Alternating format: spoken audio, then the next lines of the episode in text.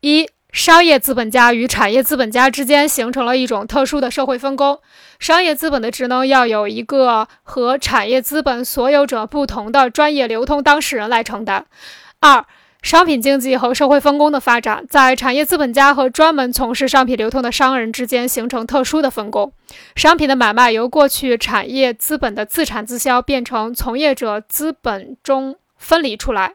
变成从产业资本运动中分离出来，由商人独立完成商业资本的职能，由商人独立完成商品资本的职能。如果产业资本自己雇佣代理人来推销商品，商品资本就不能转化为独立的商业资本。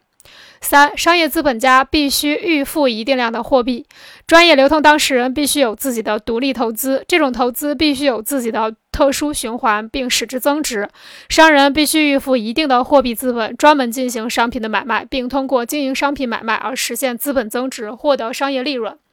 如果只有流通当事人，而没有他们的独立投资及其增值，则活动在流通领域的始终是产业资本的职能形态，而不是独立的商业资本。